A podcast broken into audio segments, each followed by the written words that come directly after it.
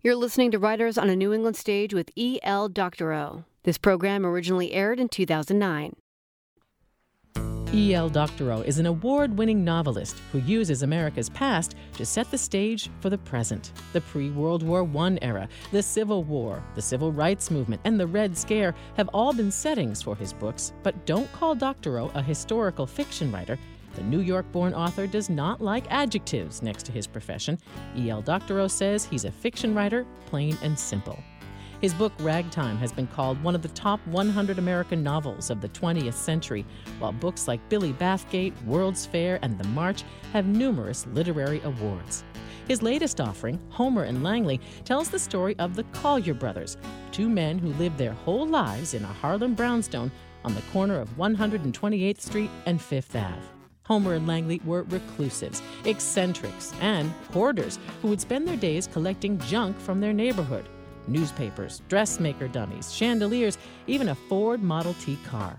But they would reach international fame after they were found dead, and the world learned of the 180 tons of junk found in their home.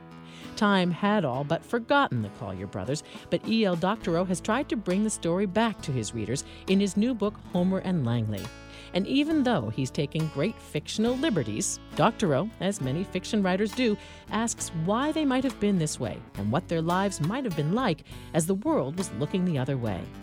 On Wednesday, Doctorow came to the Music Hall in Portsmouth to read from his book and take some questions from me and our live audience. Our house band Dreadnought, heard here, provided the evening's music. Writers on a New England Stage with E.L. Doctorow was made possible with support from Jumpin' Jay's Fish Cafe.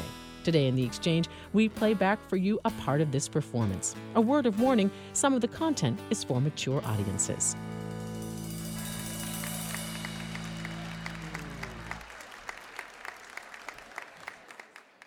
Good evening. Uh, Homer and Langley Collyer actually lived in New York City in the 20th century, and they came from a rather well to do family. And after their parents died, they opted out they retreated into their home, closed the door, pulled the shutters tight, and became recluses and collectors and obsessive compulsive hoarders. But also folklore. They became instant folklore. When they died, the city authorities and police had to drill through the roof to get into the house and brought out tons of material, junk, stuff and attracted an enormous crowd. I was a kid at the time and saw the news reports, and I remember thinking that they were instant folklore. They'd become American myths. And to this day, when firemen come into a house that's somewhat like that, they call it a Collyer situation. But what interested me over the years was not that they were hoarders, but they had opted out. That was the mystery that drew me to writing this book. It's told by one of the brothers, Homer, as a kind of memoir as he's looking back on his life. And I thought I'd read the first few pages when they were young and before they became what they became. I'm Homer, the blind brother. I didn't lose my sight all at once. It was like the movies, a slow fade out. When I was told what was happening, I was interested to measure it. I was in my late teens then, keen on everything. What I did this particular winter was to stand back from the lake in Central Park where they did all their ice skating and see what I could see and couldn't see as a day by day thing. The houses over to Central Park West went first. They got darker as if dissolving into the dark sky until I couldn't make them out. And then the trees began to lose their shape. And then finally, this was toward the end of the season, maybe it was late February of that very cold year and all I could see were these phantom shapes of the ice skaters floating past me on a field of ice. And then the white ice, that last light, went gray, and then altogether black, and then all my sight was gone, though I could hear clearly the scoot scud of the blades on the ice. A very satisfying sound, a soft sound, though full of intention, a deeper tone than you'd expect made by the skate blades, perhaps for having sounded the resonant basso of the water under the ice scoot, scut, scoot, scut. I would hear someone going someplace fast, and then the twirl into that long scratch as the skater spun to a stop. And then I laughed too for the joy of that ability of the skater to come to a dead stop all at once, going along Scoot Scut and then Scorach. Of course, I was sad too, but it was lucky this happened to me when I was so young with no idea of being disabled, moving on in my mind to my other capacities like my exceptional hearing, which I trained to a degree of alertness that was almost visual. Langley said I had ears like a bat, and he tested that proposition as he liked to subject everything to review. I was, of course, familiar with our house, all four stories of it, and could navigate every room up and down the stairs without hesitation, knowing where everything was by memory. I knew the drawing room, our father's study, our mother's sitting room, the dining room with its 18 chairs and the walnut long table, the butler's pantry and the kitchen, the parlor, the bedrooms. I remembered how many of the carpeted steps there were between the floors. I didn't even have to hold on to the railing. You could watch me, and if you didn't know me, you wouldn't know my eyes were dead.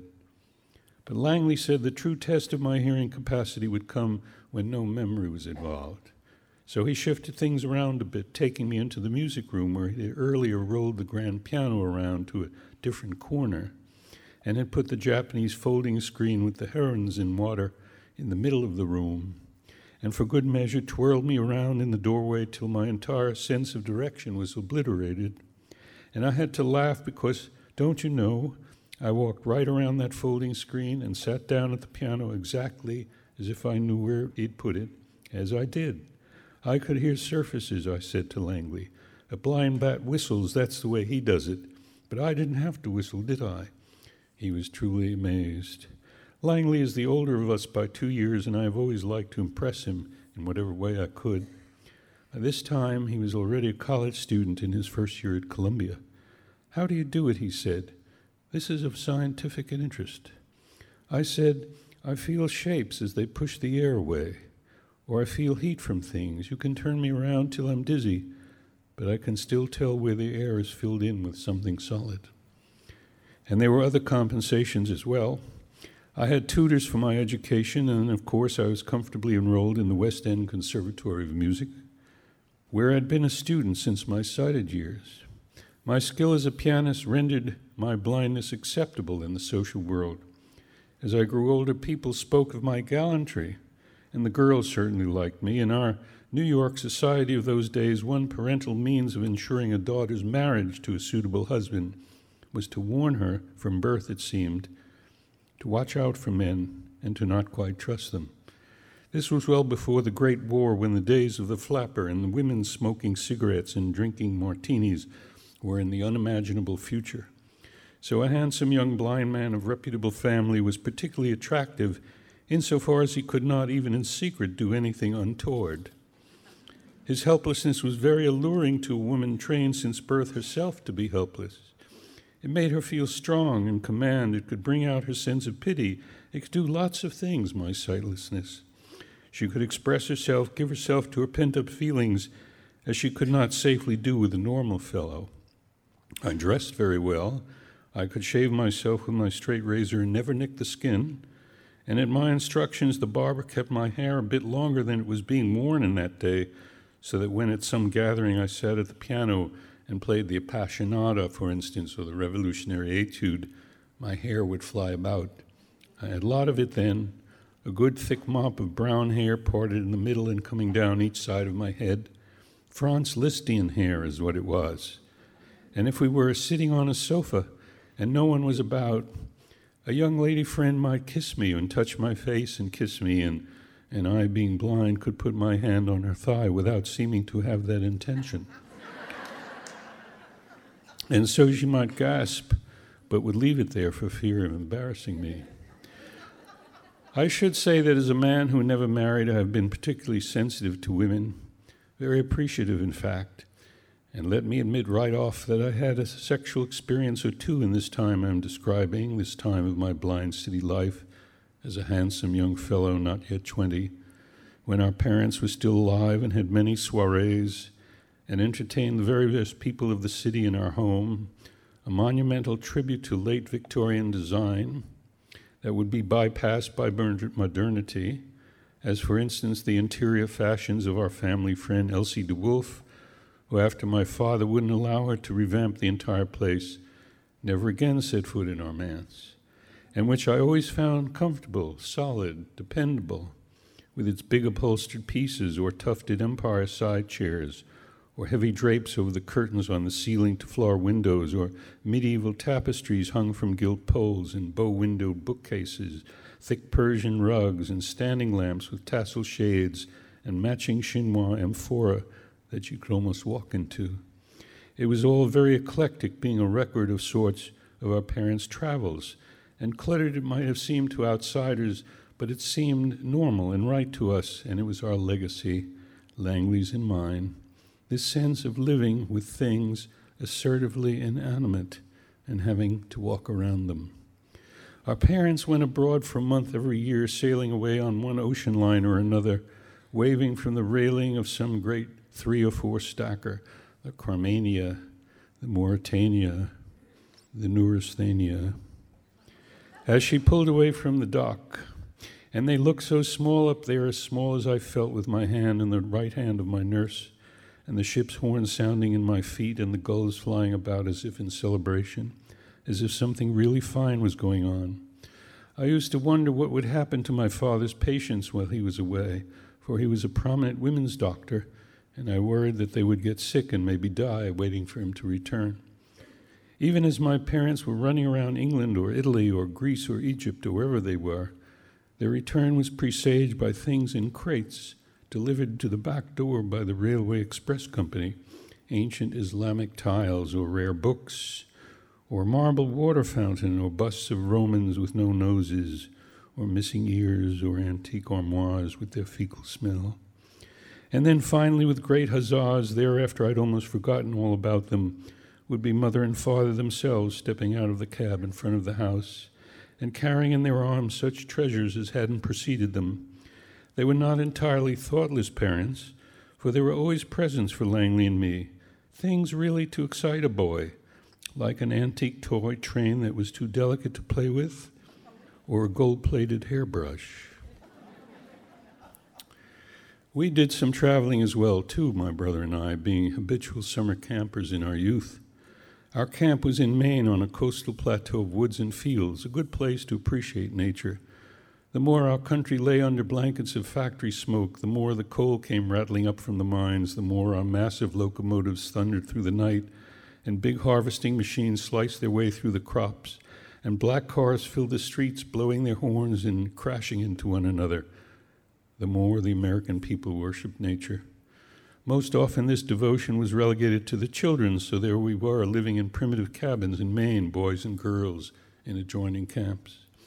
I was in the fullness of my senses then. My legs were limber and my arms strong and sinewy, and I could see the world with all the unconscious happiness of a 14 year old.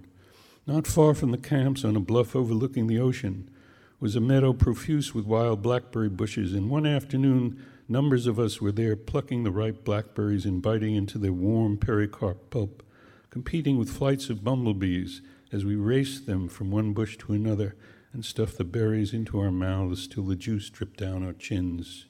The air was thickened with floating communities of gnats that rose and fell, expanding and contracting like astronomical events. And the sun shone on our heads, and behind me at the foot of the cliff, were the black and silver rocks patiently taking and breaking apart the waves, and beyond that, the glittering sea radiant with shards of sun, and all of it in my clear eyes as I turned in triumph to this one girl with whom I had bonded. Eleanor was her name, and stretched my arms wide and bowed as the magician who had made it for her. And somehow, when the others moved on, we lingered conspiratorially behind a thicket of blackberry bushes until the sound of them was gone and we were there unattended, having broken camp rules, and so self defined as more grown up than anyone believed, though we grew reflective walking back, holding hands without even realizing it. Is there any love purer than this when you don't even know what it is? She had a moist, warm hand and dark eyes and hair, this Eleanor. Neither of us was embarrassed by the fact that she was a good head taller than me. I remember her lisp, the way her tongue tip was caught between her teeth when she pronounced her S's. She was not one of the socially self assured ones who abounded in the girls' side of the camp. She wore the uniform green shirt and gray bloomers they all wore, but she was something of a loner, and in my eyes she seemed distinguished and fetching and thoughtful, in some state of longing analogous to my own for what neither of us could have said. This was my first declared affection, and so serious that even Langley, who lived in another cabin with his age group, did not tease me. I wove a lanyard for Eleanor and cut and stitched a model birch bark canoe for her. Oh, but this is a sad tale I have wandered into. The boys and girls' camps were separated by a stand of woods through the length of which was a tall wire fence of the kind to keep people out. And so it was a major escapade at night for the older boys to climb over or dig under this fence and challenge authority by running through the girls' camp, shouting and dodging, pursuing counselors, and banging on cabin doors so as to elicit delighted shrieks. But Eleanor and I breached the fence to meet after everyone was asleep and to wander about under the stars and talk philosophically about life. And that's how it happened that on one warm August night, we found ourselves down the road a mile or two at a lodge dedicated like our lamp to getting back to nature, but it was for adults, for parents. And attracted by a flickering light in the otherwise dark manse, we tiptoed up on the porch and through the windows saw a shocking thing, what in later time would be called a blue movie. Its licentious demonstration was taking place on a portable screen, something like a large window shade. In the reflected light, we could see in silhouette an audience of attentive adults leaning forward in their chairs and sofas. I remember the sound of the projector not that far from the open window, the whirring sound it made like a field of cicadas. The woman on the screen, naked but for a pair of high heeled shoes, lay on her back on a table, and the man, also naked, stood holding her legs under the knees so that she was proffered to receive his organ, of which he made sure first to exhibit its enormity to the audience. He was an ugly, bald, skinny man with just that one disproportionate feature to distinguish him. As he shoved himself again and again into the woman, she was given to pulling her hair while her legs kicked up convulsively, each shoe tip jabbing the air in rapid succession as if she'd been jolted with an electric current. I was rapt and horrified, but also thrilled to a level of unnatural feeling that was akin to nausea. I do not wonder now that with the invention of moving pictures, their pornographic possibilities were immediately understood. Did my friend gasp? Did she tug at my hand to pull me away? If she did, I would not have noticed. But when I was sufficiently recovered in my senses, I turned and she was nowhere to be seen. I ran back the way it would come, and on this moonlit light, the night is black and white as the film. I could see no one on the road ahead of me. The summer had some weeks to go, but my friend Eleanor never spoke to me again or even looked my way, a decision I accepted as an accomplice by gender of the male performer. She was right to run for me, for on that night romance was unseated in my mind, and in its place was enthroned the idea that sex was something you did to them, or to all of them, including poor shy Eleanor. It is a puerile illusion hardly worthy of a 14 year old mind, yet it persists among grown men even as they meet women more avidly copulative than they. Of course, part of me watching that tawdry little film felt no less betrayed by the adult world than did my Eleanor. I don't mean to imply that my mother and father were among that audience, they weren't. In fact, when I confided in Langley, we agreed that our father and mother were exempt from the race of the carnally afflicted. We were not so childish as to think our parents indulged in sex merely the two times it took to conceive us. But it was a propriety of their generation that love was practiced in the dark and never mentioned or acknowledged at any other time. Life was made tolerable by its formalities. Even the most intimate relationships were dressed in formal terms. Our father was never without his fresh collar and tie and vested suit. I simply don't remember him dressed any other way. His steel gray hair was cut short, and he wore a brush mustache and pince nez, quite unaware that he was aping the look of the then president. And our mother, with her ample figure girdled in the style of that day, with her abundant hair swept up and pinned cornucopically, was a figure of matronly abundance. The women of her generation wore their skirts to the ankles. They did not have the vote, a fact that my mother found not at all distressing, though some of her friends were suffragettes.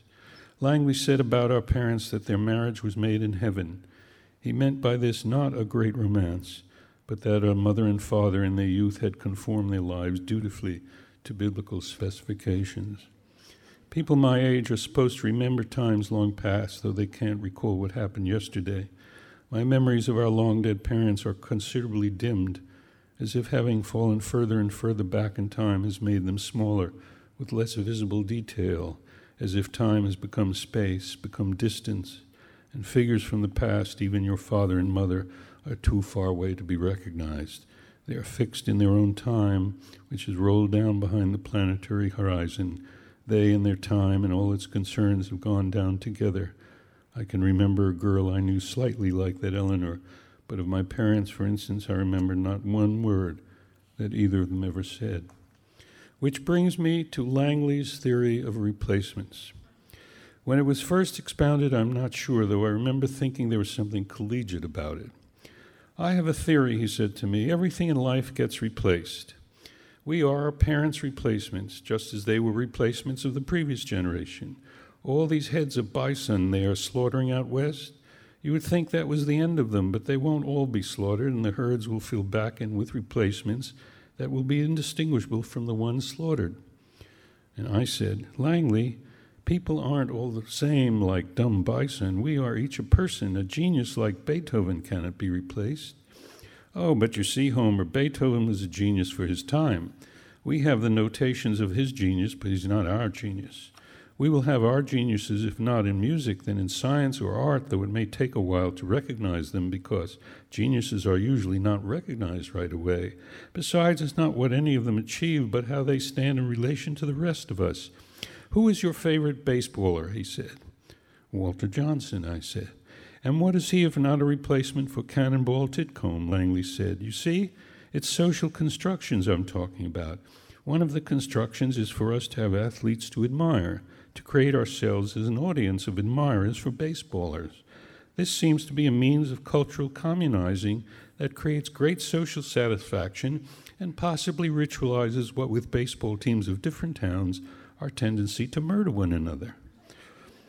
Human beings are not bison. We're a more complex species living in complicated social constructions, but we replace ourselves just as they do.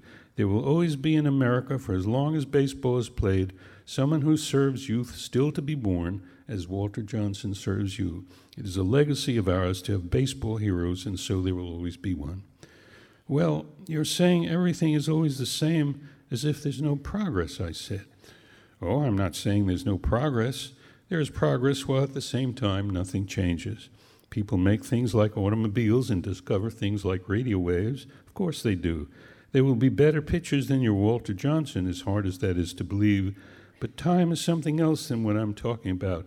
It advances through us as we replace ourselves to fill the slots. By this time, I knew Langley's theory was something he was making up as he went along.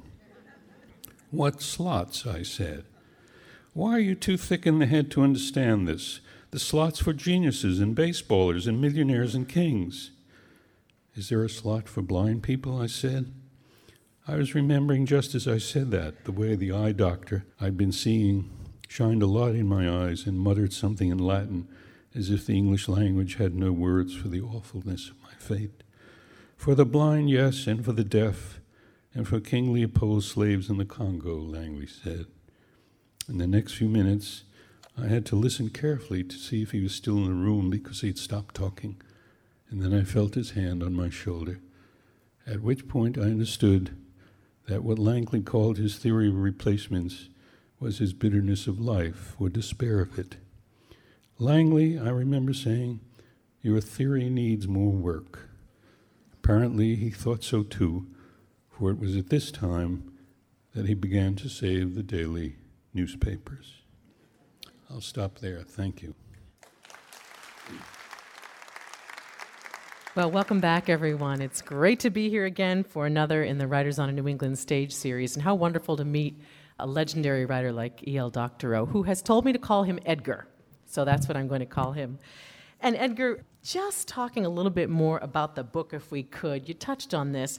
Many people of a certain generation who lived in New York remember that story of the Collyer brothers uh, when it first came out about what they had done, how they lived their lives. What are your personal memories from that time of when that news came out? Well, I remember reading the papers very avidly, and I, um, I remember a few years later, uh, as my mother looked into my room and said, "My God, it's the Collyer brothers." and somehow there was some connection there between. a lot of mothers did that. Yeah. Uh, uh, they became um, instant with their death, instant um, uh, folklore. And that's why I have felt um, entitled not to stick to the clinical facts of their of their lives, but to um, it's as if there are two kinds of Collyer brothers. There are the clinical, factual, historical Collyer brothers, and there are mythical Collyer brothers. They occupy two realms sort of like Abraham Lincoln, except at a less exalted level. And I chose with this book to um, to deal with the myth. And uh, the myth, you don't have to do any research. You just you just interpret. Well, what did the papers say at the time? You said you read the papers when the Collyer story first broke. What well, do you remember uh, about that public it was, reaction? It was actually quite a gruesome situation. Um, uh, Homer was uh, totally dependent on his brother. He was a physical wreck.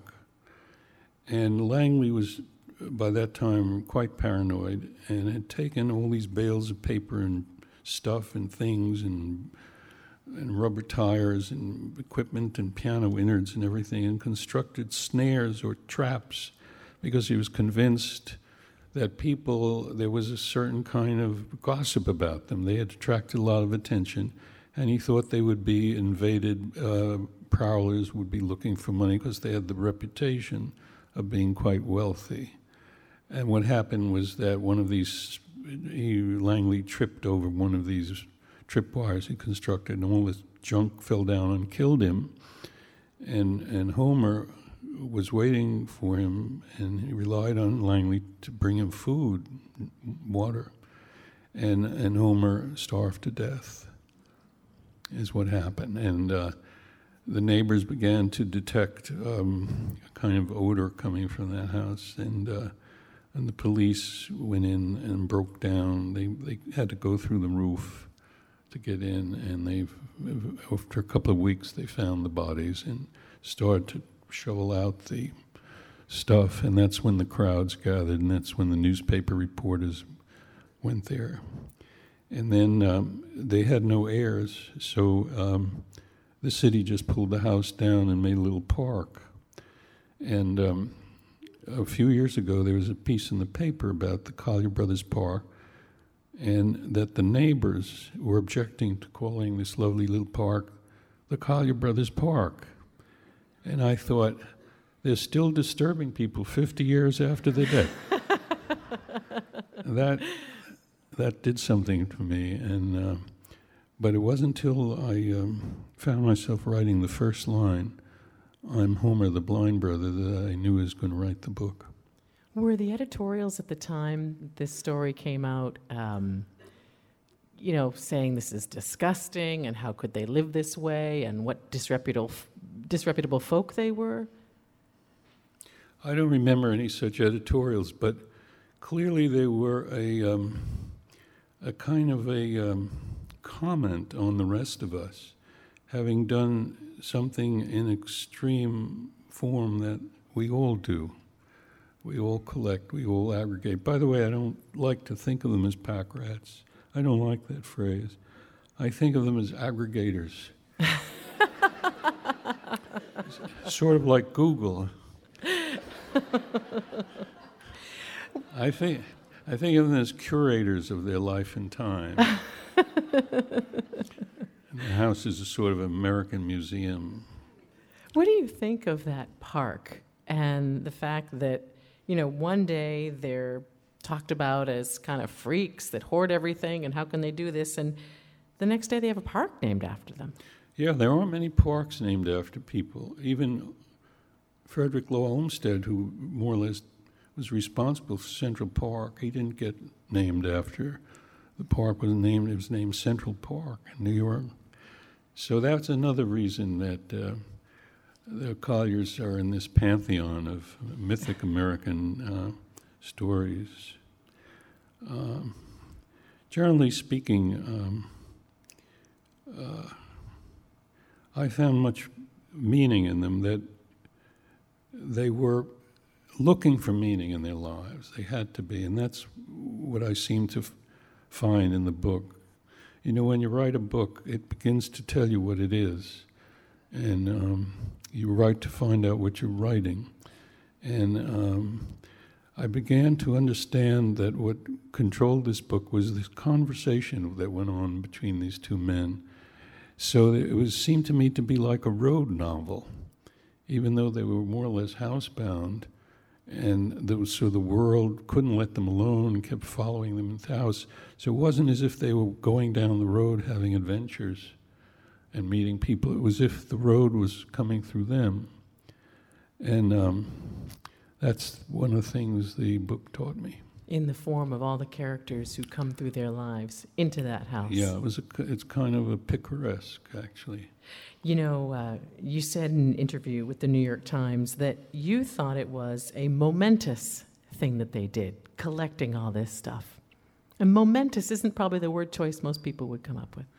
Well, it was excessive and it was um, disciplined in that it, it never ended. It kept going on and on and on. It was um, uh, today people uh, in those days people thought of it as just they were just terrible eccentrics, and these days it has a name called uh, um, the psychiatrists recognize it as a, a medical disorder, the uh, obsessive compulsive dis- hoarding disorder.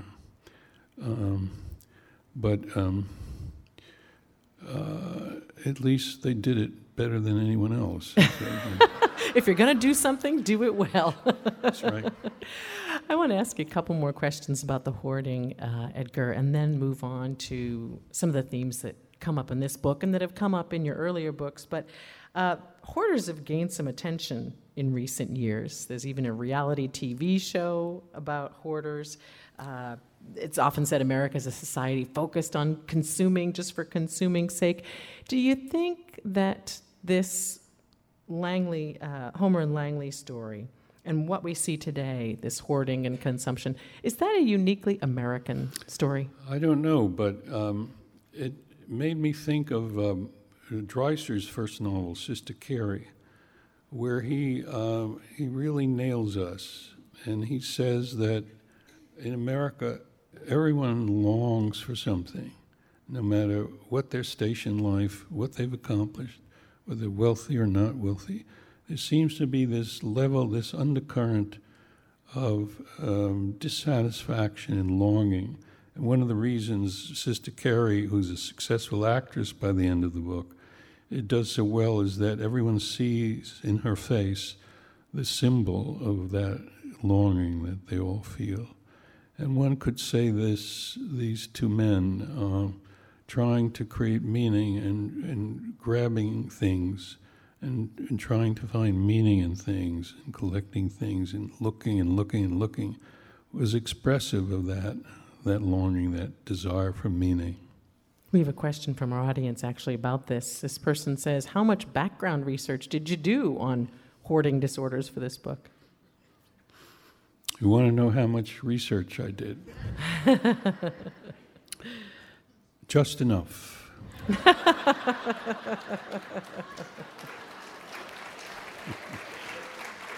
no, it's true. I've known a lot of writers who uh, go research a subject exhaustively, and uh, then they find they can't write because they know, or oh, the weight of what they know just totally squashes their imagination.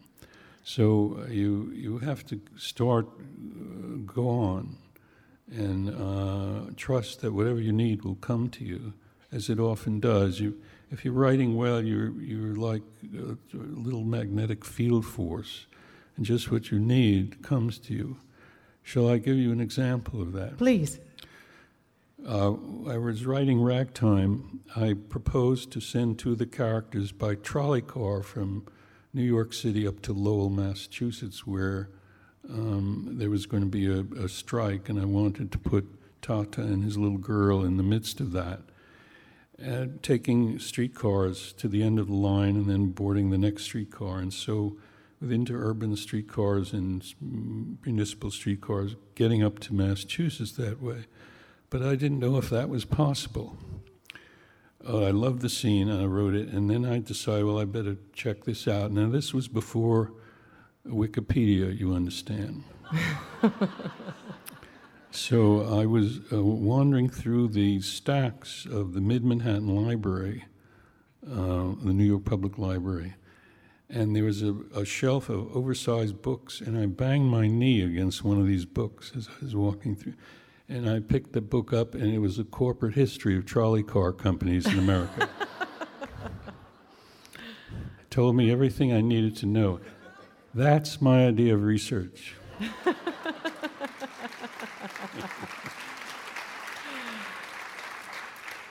well, this relates to another question uh, from our audience. This person says, Why did you change the ages and birth order of Homer and Langley? I think that came out of the first line. Um, uh, that first line was so critical. I mean, it, it, it was so evocative to me and it came unbidden, unsummoned. It just sort of happened on the page. I'm Homer the blind brother. And I was committed, and in fact, that's the seed for the whole book. And I wasn't going to change anything, whether it was factually accurate or not. It was, um, it, it was the line that allowed me to write the book. Um, it it uh, has everything that to come. It has Homer's voice, which is controlling throughout the book. It determines the scale of the book as a memoir, and um, and the fact that he's blind was a turned out to be a wonderful um, discipline for me in having him just as responsible as and, and and complete as a narrator as someone who, who wasn't blind. So, um, so that's what I did. But you see, in fiction, you there are no rules. There, there are no borders. You can do anything you want to do because you're writing fiction and and you're saying to the reader, um, "You can trust me because I'm an honest liar." Whereas those people who write nonfiction, you better watch out for them. I want to ask you about a theme that comes up a lot in your past works and how it plays out in this book. Uh, many of your books have this theme of upward mobility, the American dream, financial success, and your characters often have to give up some of their ideals in order to achieve that dream. Now, Homer and Langley are a little different. I mean, they don't really have a dream of upward mobility or uh, financial comfort. What's their American dream? Oh, would anyone like to answer that question? I, I don't know. I, I see the Homer and Langley um, uh, in a state of, of descent that um, that is a, it's a book about entropy, about a um, an energy system that is uh, uh, losing its energy. Um, as far as the American dream goes, I mean, that can mean so many things. Um, I, I feel the American dream is a, is a political idea. It has to do with the Constitution and the Bill of Rights. And to the extent that any citizen here has a right to expect the, the freedoms and rights that those documents grant, and that um, it doesn't always work that way. So um, the American dream is has nothing to do with making money or any of that. It has to do with living free and um, in a just society, and we struggle to achieve that and haven't quite done that, and that's why it's still a dream.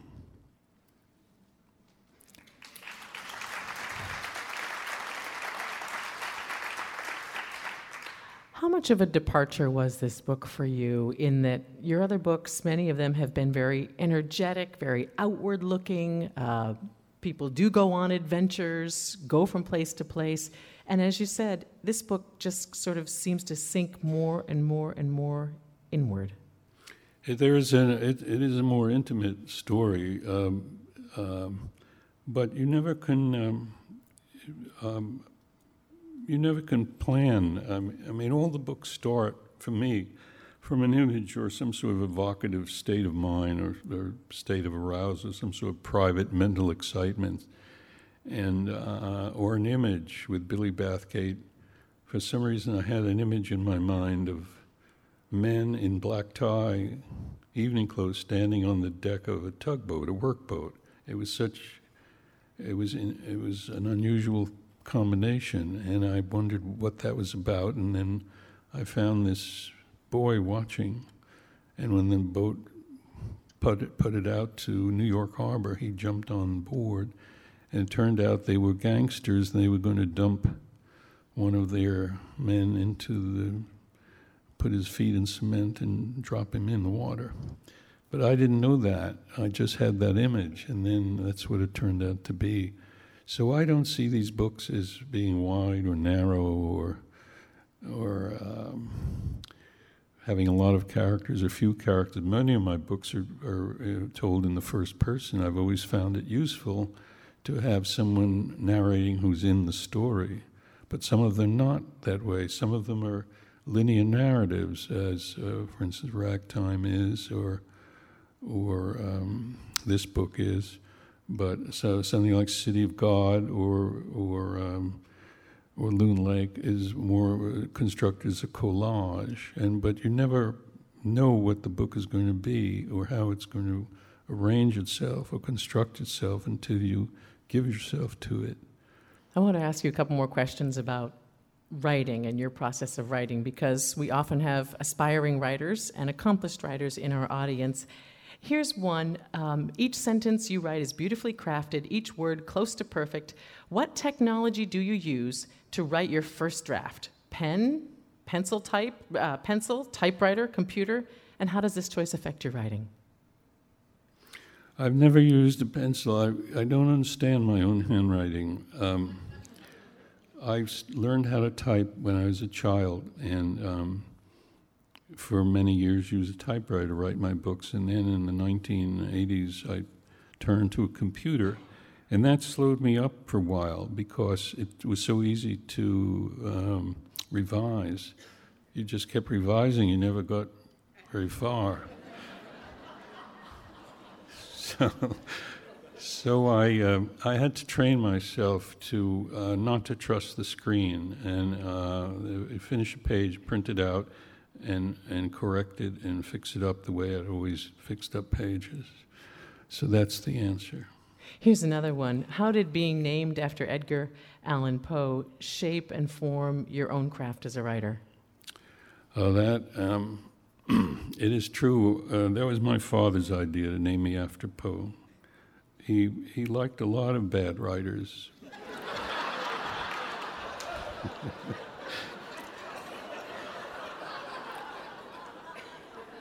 but Poe is our greatest bad writer, so there's some consolation. Um, but there's always an injunction when a parent gives a child a name. There's always some sort of wish, don't you think? Some, no matter how unconscious on the part of the parent. And it, it seemed to work for me for a while. I just saw at the age of nine I was a writer, although I didn't, for years, didn't feel it necessary to write anything to prove that. But I, I, uh, I did a lot of reading, and then when I first, then finally started to write things, my stories took place in dungeons and crypts and stuff like that. But um, it was a kind of a mystery to me all those years. And um, a few years before she died, I said to my mother, "Do you, re- you and Dad? Did you realize, you and Dad, that you named me after an alcoholic, drug-addicted, delusional paranoid with strong necrophiliac tendencies?" And she said, Edgar, that's not funny.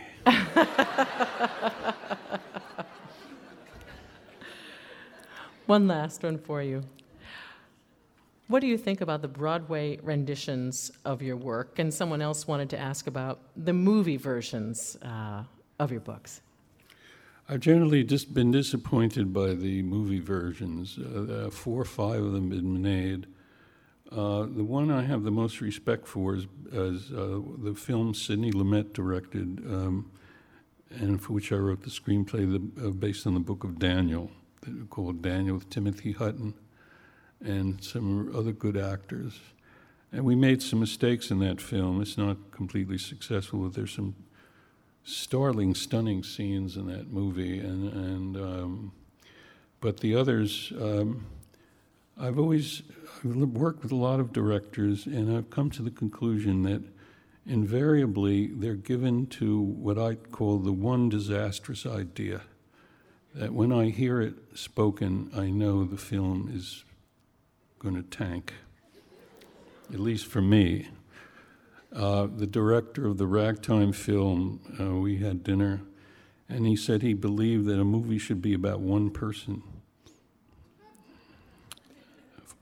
The director of Ragtime said that. And that was his one disastrous idea.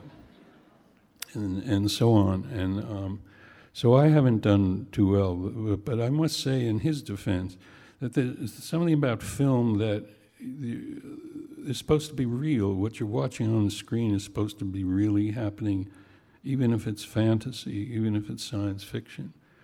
But the people who did the musical version of that were not um, burdened by that assumption. You, you, you, don't think you're watching something um, real when scenery comes down from the flies and when people walk around singing their feelings, you know you're you're watching an art object. And so Ragtime, the book is not realism, it's something else. And they got a little closer to it in the musical, and the music is beautiful, the lyrics are quite brilliant, and I think the the way they uh, the librettists found to to make that vast book with all those characters work on stage was was really great theatricality. Well, Yale Doctor, it's been really nice to talk to you. Thank you very much. Thank you.